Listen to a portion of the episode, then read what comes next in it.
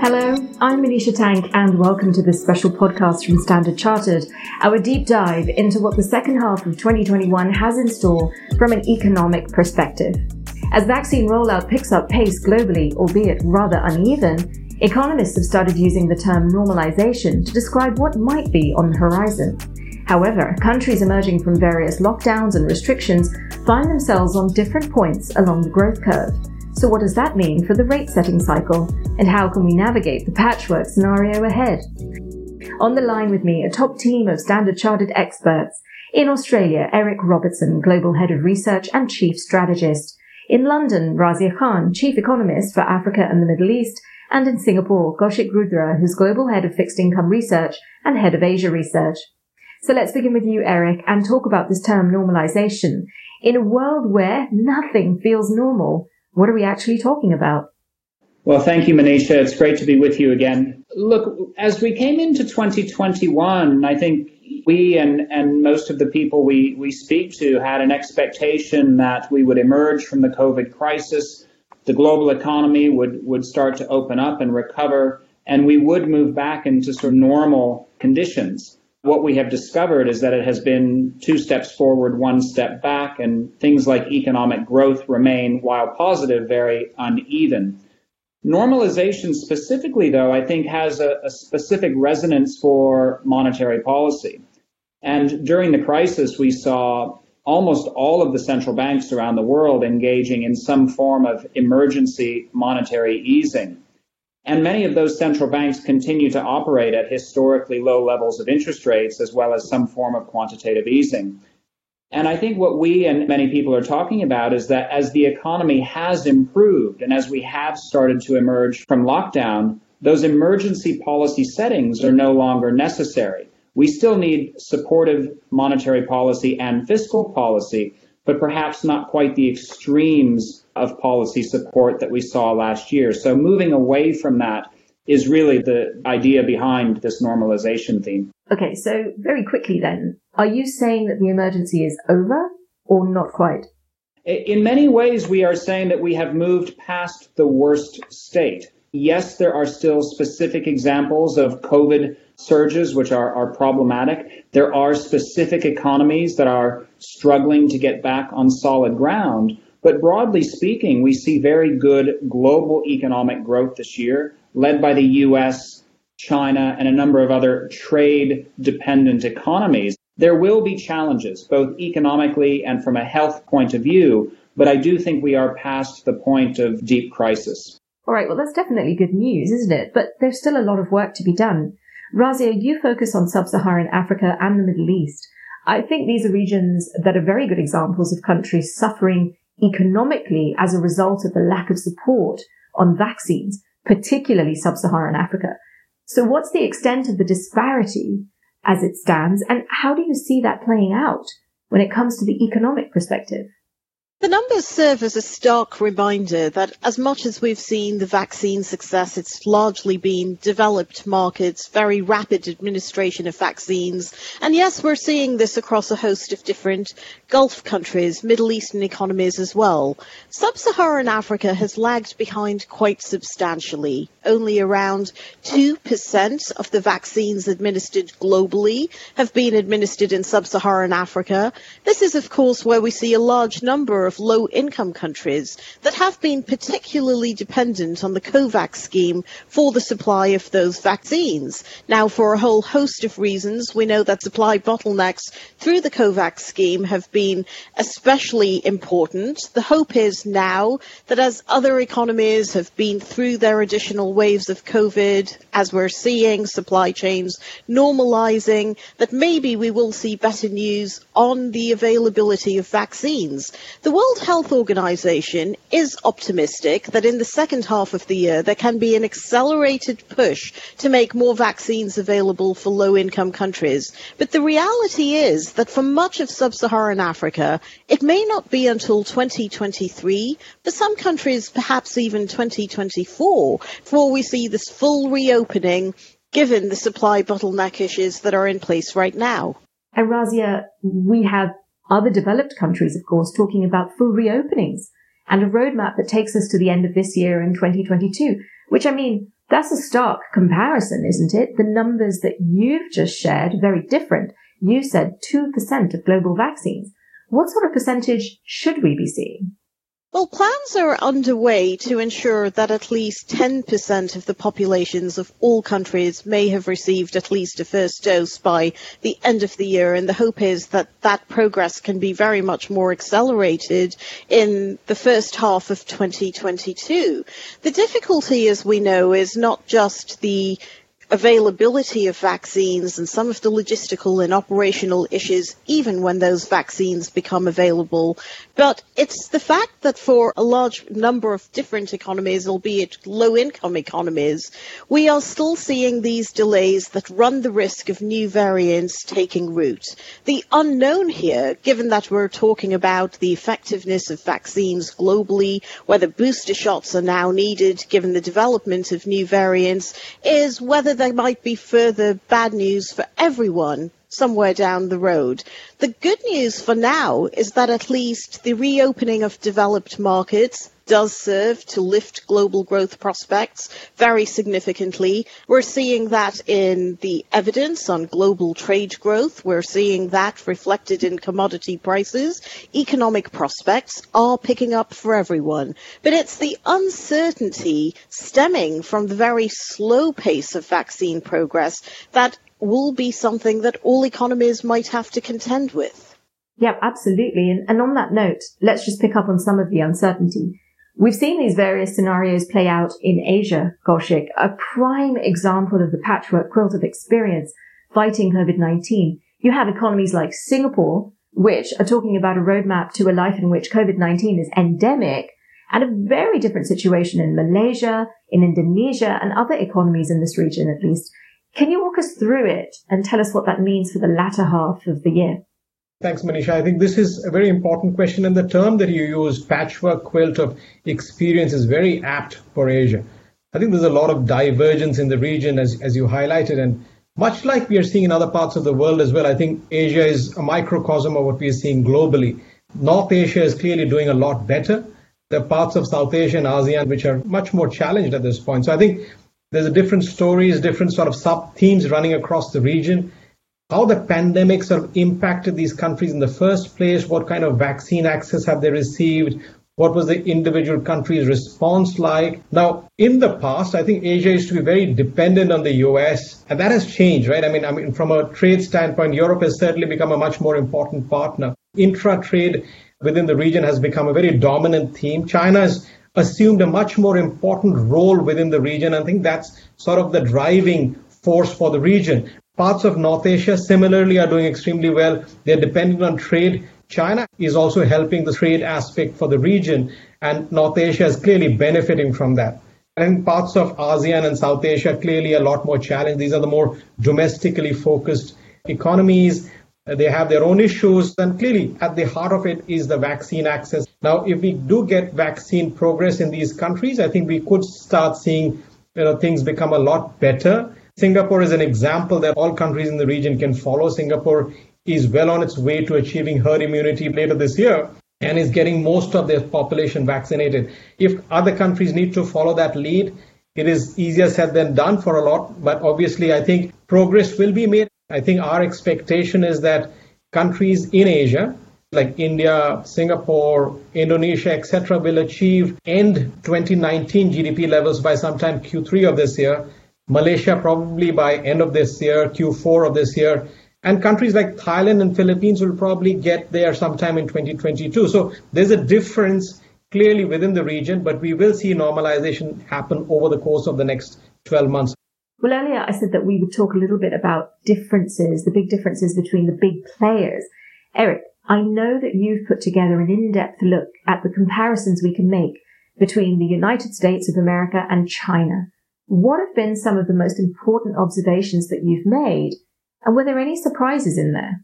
When you compare and contrast the US and China, is that they're both achieving, you know, really spectacular levels of growth in the recovery. Uh, the U.S. we think probably comes in around six and a half percent this year. China closer to eight percent. What's interesting to me is how they've achieved that growth. And that's where you get some really interesting differences. If you look at a, at a very basic measure of liquidity or monetary aggregate like M2, the United States M2 growth achieved nearly 30% earlier this year. And that compares with China, where M2 growth was very well maintained in the sort of 13, 14% range. Now, what's interesting is if you go back to the financial crisis in 2008 to 2010, it was the exact opposite. We saw monetary aggregates exploding higher in, in China, whereas in the US it was really much more moderate. And so I think this use of excess liquidity to support the economy, to support the financial system, is going to have very interesting effects down the road. And I'm not making a comment about one being better than the other. I just think we need to be conscious of the fact that the US has thrown an enormous amount of excess liquidity at the challenge this time around, and that may need to be taken back out at some point. Let's not forget that China experienced a rather severe deleveraging program in the mid teens. They won't have to do that this time. So again, to Kaushik's point about stability, I would argue that the quote unquote monetary or fiscal end of the sugar rush will be much less severe for China than it would be for the United States. It was interesting what you mentioned actually talking about excess liquidity and it coming out of the system at some point. At the end of the day, that is what people are betting on. I'm just thinking of what's been happening on the markets. When is that going to happen? And what are the indicators we need to look out for? In the United States, there's a very specific sequence that we need to pay very close attention to. The first is they will need to scale back their asset purchases. They've been purchasing $120 billion per month of U.S. Treasury and, and mortgage backed securities. We think they will spend most of 2022 scaling or winding those purchases back towards zero. But they're still going to have a balance sheet that will be well in excess of $8 trillion when all is said and done. And then we get into the topic of actual formal interest rate hikes. We don't think they start raising rates until early 2023, and that's going to be from the zero level. So it could really be three or four years from today before the Federal Reserve's policy rate, which is so important for, for all markets globally, is back to a level that is consistent with historical norms. Okay, Razia, yeah, I think it's all well and good, isn't it, to talk about these much bigger economies bouncing back. But as much as we talk about normalization in those sorts of economies as being a good thing, we have to think about what rising interest rates in the future is going to mean for accumulated debt, particularly the debt that's been taken on in some of the markets that you cover. What are you concerned about? If we look at the differences, say, between Middle Eastern economies and African economies, for Middle Eastern economies, arguably the big turning point came at the end of 2014. What happened to oil prices then, much weaker oil prices, a shift in the region towards much greater dependence on external borrowing. And perhaps in the more recent past, this was a telling feature of the COVID crisis. Not that much fiscal room to create a great deal more domestic stimulus, rather an emphasis on longer term reform that might be independent of the oil revenue.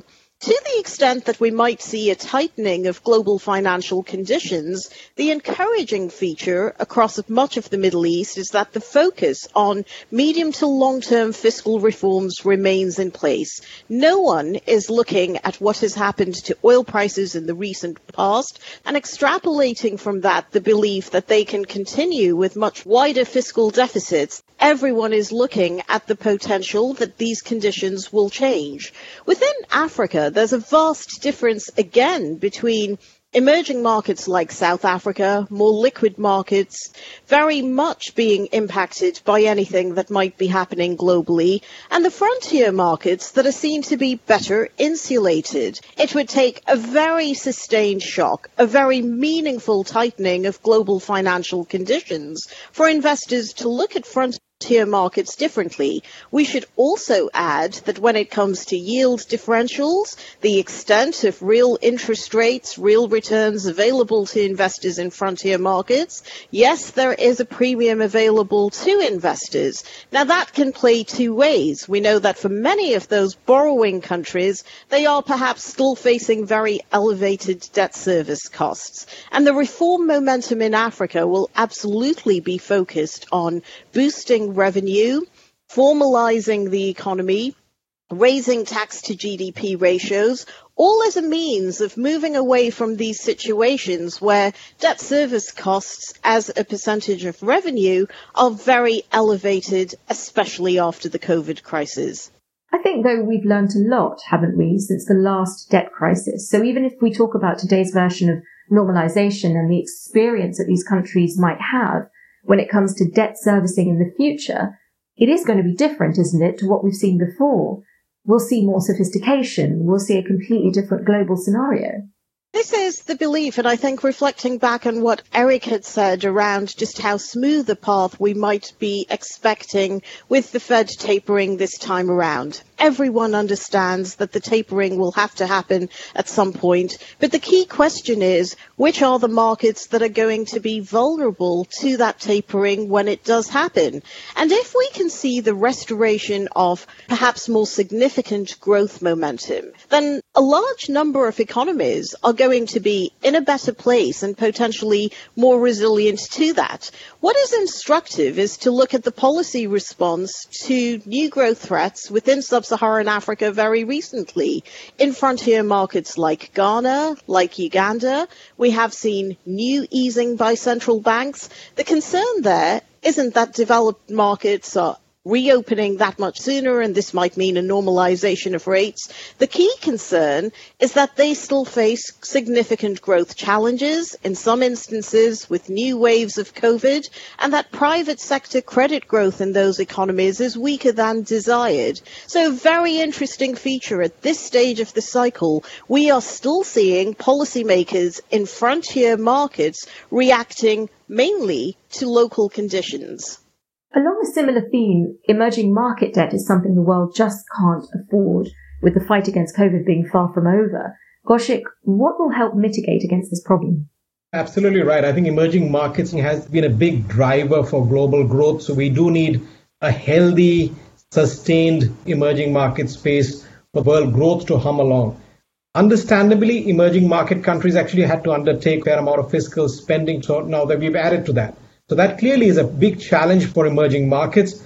For many of these countries, now they have to make a choice between, you know, what I would call developmental needs like healthcare, education, other long-term issues versus paying their interest payments on their debt stock. And it's a very inefficient use of rather limited resources.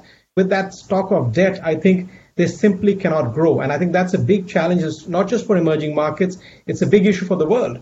And I think that's something that we need to sort of fix for. Poorer countries will need assistance. Now, short term assistance, thankfully, there are various multilateral programs that are in play which will not take their market access away as well. So I think these are good programs that the, the IMF, the other multilateral agencies are working with, which will obviously clearly help these countries from a medium term perspective. But for countries which are stronger, they need to obviously focus on growth oriented policies, long term infrastructure needs, so they can actually grow out of this. The sooner they can get to that normal state that we are talking about, I think the sooner they can start growing, and that will help them sort of grow out this debt stock and obviously get into a more orderly place. Yes, I suppose. And, and what you and Razia are both saying plays into my next question. Eric, as we've discovered, you're only as strong as your weakest link. So what sort of stance is the Fed taking, given it's clear that its action will have the potential to impact markets elsewhere? Is there concern for what's happening beyond its borders? You know, they say very publicly, and I think quite sincerely, that they conduct monetary policy for the U.S. economy. But I think we all recognize that the tightening or loosening of financial conditions in the U.S. has a, a major ripple effect uh, in all of the economies and markets that we follow, both developed and, and emerging.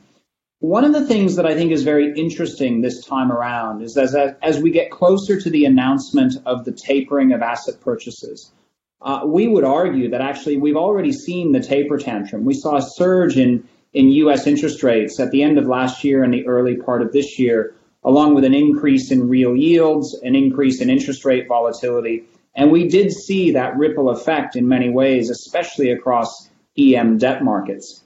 More recently, we've seen US and, and developed market interest rates behave in a much more controlled fashion. And I think, you know, sitting here in July, we are on the precipice of the Fed starting to normalize. And normally when that happens, it's such a shock to the system. And I think we're in a much better situation this time. If you compare today with 2013, the external vulnerabilities that we like to talk about for a number of the major EM economies is much less today than it was in 2013. The deficits are much less uh, threatening. Uh, foreign investor positioning in emerging markets is much lower today than it was eight years ago. And so I think that the risk of a shock or the risk of a capital flight scenario out of EM is a lower probability event today than it was eight years ago, even as we do start this Fed tightening process. Okay, it feels like a lot has been learned then, and, and we're dealing with a whole different new normal. Amongst the regions you cover, are there any specific cases in which you see a particular risk or even an opportunity?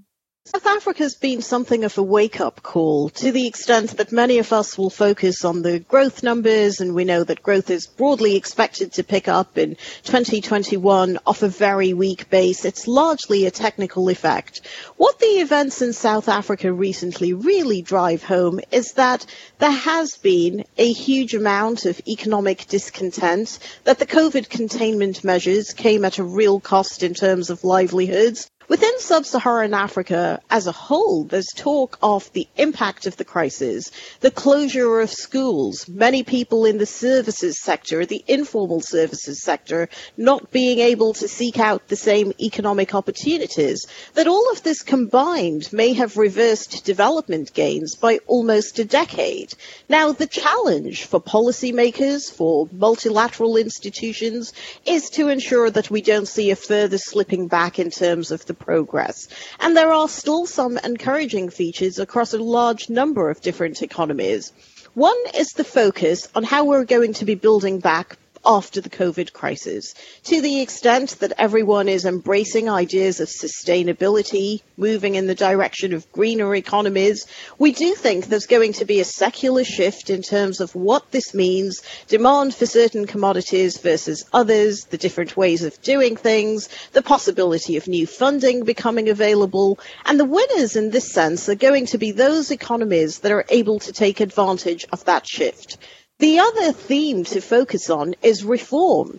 Where have the recent difficulties that we've seen resulted in accelerated economic reforms, partly because there is a, the realization that the urgency of delivery has become that much more heightened, that there is economic discontent that has to be dealt with, and that can play out in two ways. Often we've seen those kind of instances of political risk, meaning that risks will be elevated, that you might see a rolling back of reforms. But to the extent that policymakers can have long enough time horizons to think, what do they really need to do to be able to create better opportunity, to create the conditions for longer term growth, to deal with some of those fiscal vulnerabilities in a meaningful way that still creates the space for social spending. I think it will be very easy as an investor theme to pick out the relative winners simply because of the longer term horizons and the dedication to reform. So there are a number of different examples out there and vast disparities between those countries where policy will be reactive and other countries where they really are focused on the medium to long-term reforms, what needs to happen to be able to build back in a much more robust way, in a much more resilient way. And this is likely to inform a lot of investor thinking over the coming months. Okay, Kaushik. This conversation started with setting the scene around the normalization of monetary policy. In particular, what is the best case scenario that plays out by year end for emerging markets? Ultimately, uh, for emerging markets, they need to be as strong as they can so they can withstand any shock. And the Fed factor will be there. I think that's going to be clearly a very important driver for global markets over the next 12 to 18 months. But for emerging markets, the ones that are stronger, I think, will be in a better position to deal with this. Ones which are obviously weaker will struggle. And to that extent, vaccination levels are running very low. We need these to be much higher. Our expectation is that we will see some pickup in the vaccination rate. We are already seeing some early signs of that. And that will help the recovery process in the second half of this year and in 2022, which should help emerging markets. Now, one of the things I wanted to highlight from, from a market standpoint is when I look at EM debt markets, particularly EM sovereign debt markets, they are currently not pricing any sort of recovery. They're still pricing in further downside for the EM debt asset class. When I compare the EM debt asset class, which is triple B rated investment grade asset class, is still trading very wide in a relative spread basis to the US high yield sector, which is single B in a relative sense. So there's clearly an opportunity that is getting set up for the market. I think the market is too pessimistic on EM's recovery chances, and that will change as we get into the second half of this year and in 2022. It clearly sets up a great trade for investors that are looking at this particular angle. Okay, Eric, one last word from you. From a global perspective, we started the conversation talking about policy normalization. I wouldn't say it's a normal that we've seen before. What do you say? Oh, I think that's right. Um, in in so many different ways and examples, the new normal that we move towards is going to have echoes of the pre-COVID world, but also some very different angles. From an economic point of view, I think the theme which which still resonates with me and, and has done for the last 15 months is this idea of the haves and the have-nots in the global economy. And I think the positive side of the narrative is that there are some very large engines of economic growth, the US, China, and they will offer stability in their respective regions. But on the downside, I do worry that in all regions and both DM and EM, there will be economies that I think will continue to fall further behind, either because domestic demand lags or because of dependency on tourism or other sectors. And so I think as we look to 2022 and 2023, being very mindful of the downside risk from the have nots, I think is going to be a key economic theme to, to focus on. Okay, well, I'm sure there will be many more conversations for us to have about this. Thank you so much, though, for now to the three of you, as ever. In Australia, Eric Robertson. In London, Razia Khan. And in Singapore, Kaushik Rudra. Thank you all so much.